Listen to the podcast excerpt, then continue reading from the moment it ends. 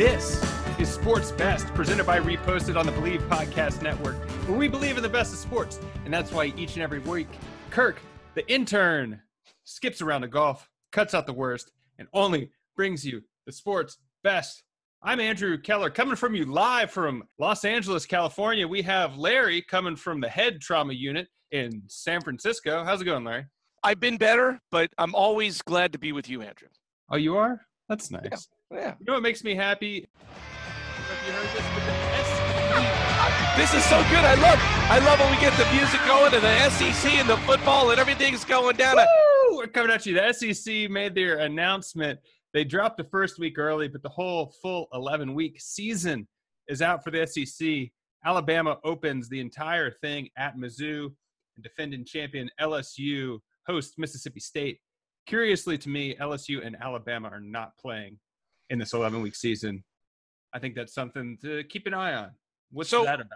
When I feel like when we last left off, the intern, Uncle Kirk, came in here. But before that, we were talking about how the Pac-12 and the Big Ten were going to cancel their football season. Right. And you're now telling me that the SEC is going to play their football season.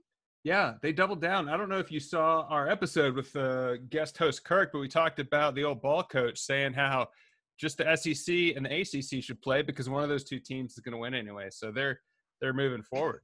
So what I don't understand is, do they have some sort of different doctors in the southeastern part of the conference than like the middle and the west? Like, why do they say it's okay to play and then everybody else says it's not okay to play? They're, I don't know. They have a different approach to it. I guess every state has their own regulations, but they also, as we record this Tuesday, August 18th, SEC has announced that they're going to say, play football games in front of fans, and it's up to each institution to regulate the number of guests. The only thing the SEC is saying is this, quote, face covering shall be required as all condition of all guests of ingress, egress, and movement throughout the stadium, as well as when unable to maintain recommended physical distancing. So basically, if you're sitting in your seat, you can take your mask off.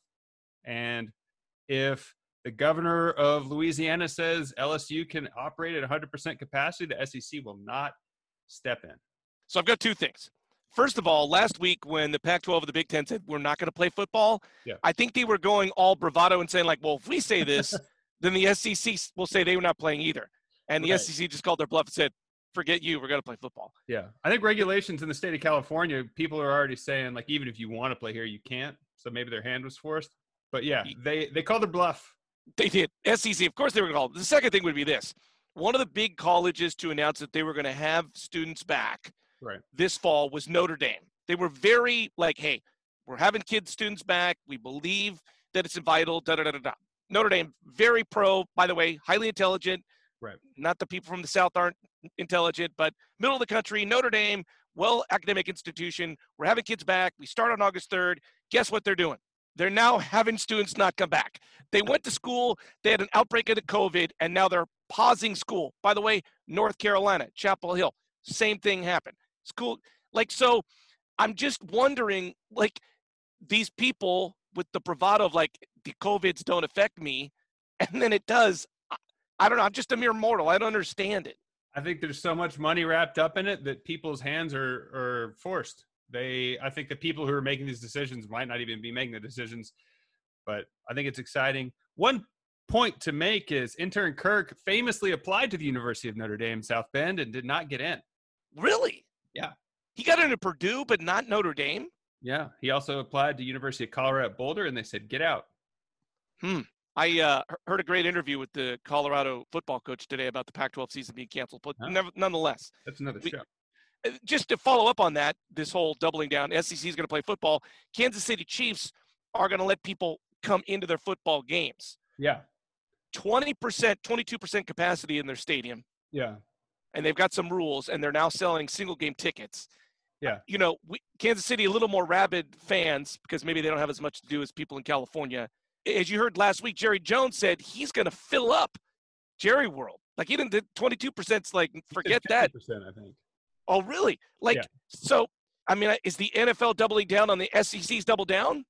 Maybe a little bit. So there's, like, different layers to it. So the Chiefs said masks are required at all times if you're an Arrowhead. and these like nuanced things where you can't use cash. There's point of sale stuff. It's all electronic. You have to buy parking ahead of time. They're going for it, man. I think there's people wanting to it. You say rabid fans though, and I just have this image of I've been to sad Colorado games that aren't full, and there's someone a row and a half away, and Colorado scores, and we're like, yeah, and just having to run two rows to give someone a high five takes a little bit of the air out of it. I'm getting used to having all these no fans in the stadium. I think it's okay.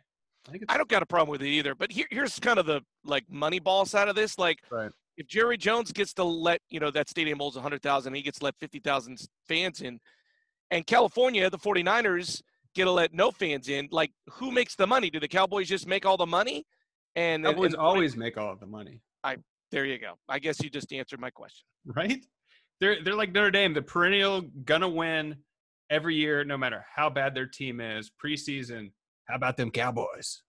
I don't know. I mean, listen, I love watching NFL football, and I think we say this all the time. It's much better to watch it at home on a TV than it is to go to the actual game. But some people, it's their religion, so they got to go. And so God bless you, Chiefs fans. Yeah, go on out.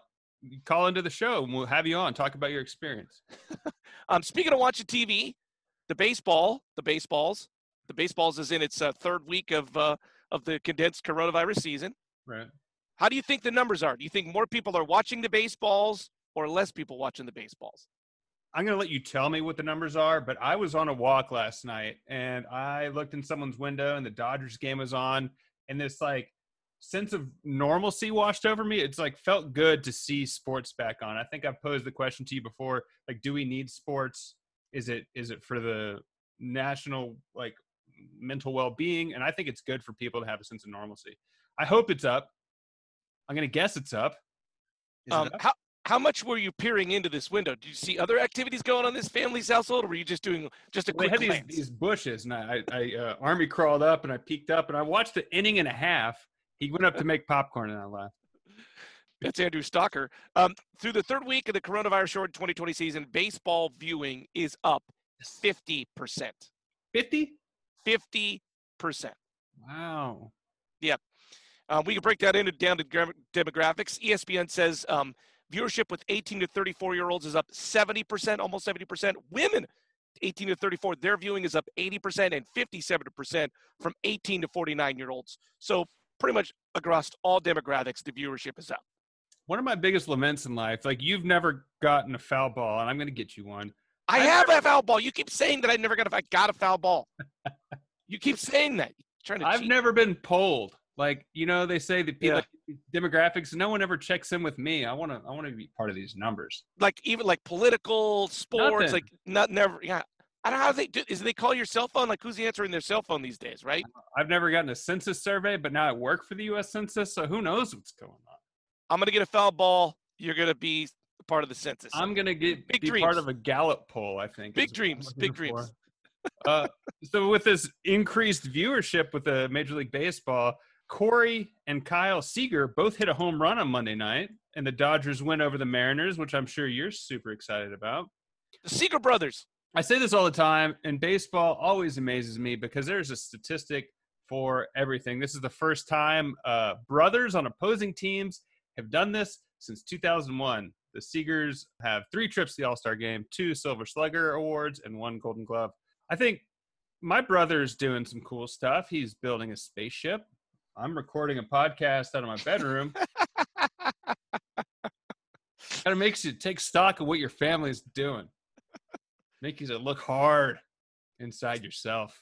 The Seager brothers are hitting home runs. Yeah. Well. Take it stock. Okay, that's good. Take it stock. Listen, of course, the Seager brothers are smashing home runs. They're really good. They play for one plays for the Dodgers, one for the Mariners. Come on.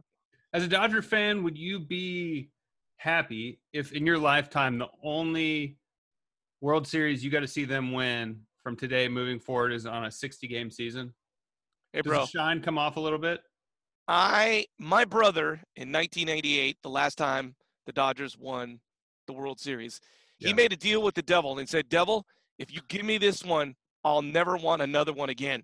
So it's my brother's fault that they have not won. No, it's a true story. He looked at the devil and said, "Just give me this one." and I'll never ask for another one. So we might not get another one until he dies, speaking of brothers. But did he get a golden fiddle too? He did. He didn't do the golden fiddle. We're not very musical in the family. But I'll just say this. It's his fault, so we won't get one until he dies. So I'm definitely taking a shortened season World Series. Are you kidding me? I would take that without it, and it wouldn't be cheap at all. No, I would let you know that it was cheap every single time.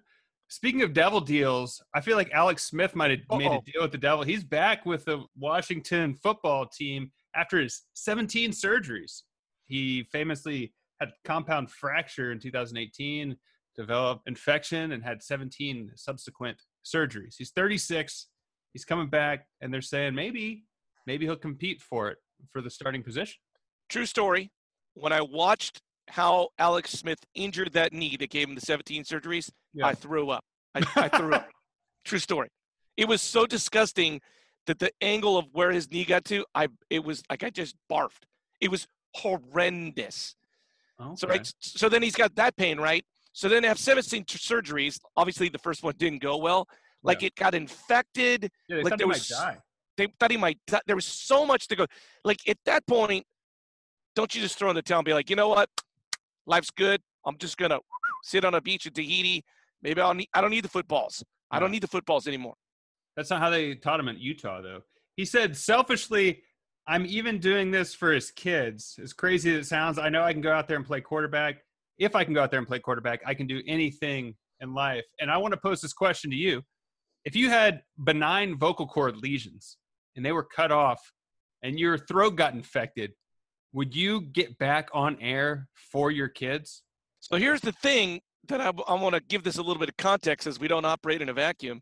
Alex Smith probably has $100 million in the bank. Yeah. Does not need to go to the footballs to take care of his family and his kids. I am the poor pauper who works out of his closet. I have to do whatever I can to get back. Otherwise, because I have no true discernible skill other than working out of my closet. I got to grind. I'd have to do it. Alex Smith does not have to. I would say that that's an admirable answer. You would do it for your kids, and I think they would appreciate that. Otherwise, they're not going to eat. That's what I'm saying. Unless I become a policeman or something, fireman, I don't have to yell. Yeah, you don't have to yell. Mime? What am I going to become, a mime? Something you should consider, though. If we have time. We don't have any time. We're out. It's it. I've been looking at the clock. It's over. Oh, my goodness. You don't have a clock in there. Tom Brady got yelled at. We have to talk about that. We have time to talk about Tom Brady. Coach of the Tampa Bay Gronkineers, Bruce Arians, gave Tom Brady a verbal lashing for throwing during a walkthrough, which is not allowed. And followed up to say, yeah, he's probably the least of my worries right now. So he got cussed out. Maybe it was a bit of a show, but it happened. Okay, so I believe Tampa Bay Gronkineers, whatever. Tom Brady Gronkineers. I think Tom Brady's won the Super Bowl 6 times, or he's been in the Super Bowl 6 times. Is that what it is? I think he's been there 6 and won 4. Been there 6, won 4. He's probably a multiple winning MVP, like sure ballot Hall of Famer. Check your prep sheet that Kirk put together for you. He is from San Mateo, California. He's married to a supermodel. Yeah. All these accolades for the guy. What kind of stones do you have to be as a coach to like lace into Tom Brady?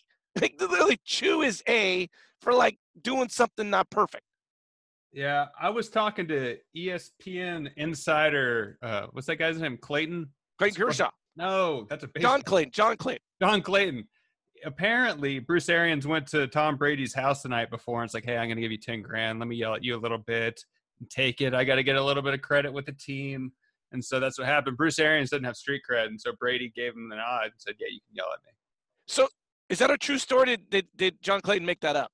I think John Clayton's a notorious liar and he owes me $80. So I'm not sure if the story is true or not. Because, you know, the famous line is that Bill Belichick used to always yell at Tom Brady at practice as well. Like you're right. He gets a little more credit as a coach. If the best player on his team, he dresses him down too. So yeah. I get that idea. And I like the story of Arians saying like, hey dude, I need some cred, dude. I like that story. Yeah. That's like when you go to prison, you got to fight the biggest guy in there. Doesn't matter if you win or lose, you need street cred. Street cred like Sports Best. We have the Sports Best on the Believe Podcast Network. Larry, I believe in the best of sports, and I hope you do too. Guys, check us out, repostedpodcast.com/sportsbest. Until Friday, I'm Andrew for Larry Olson saying, thanks for stopping by.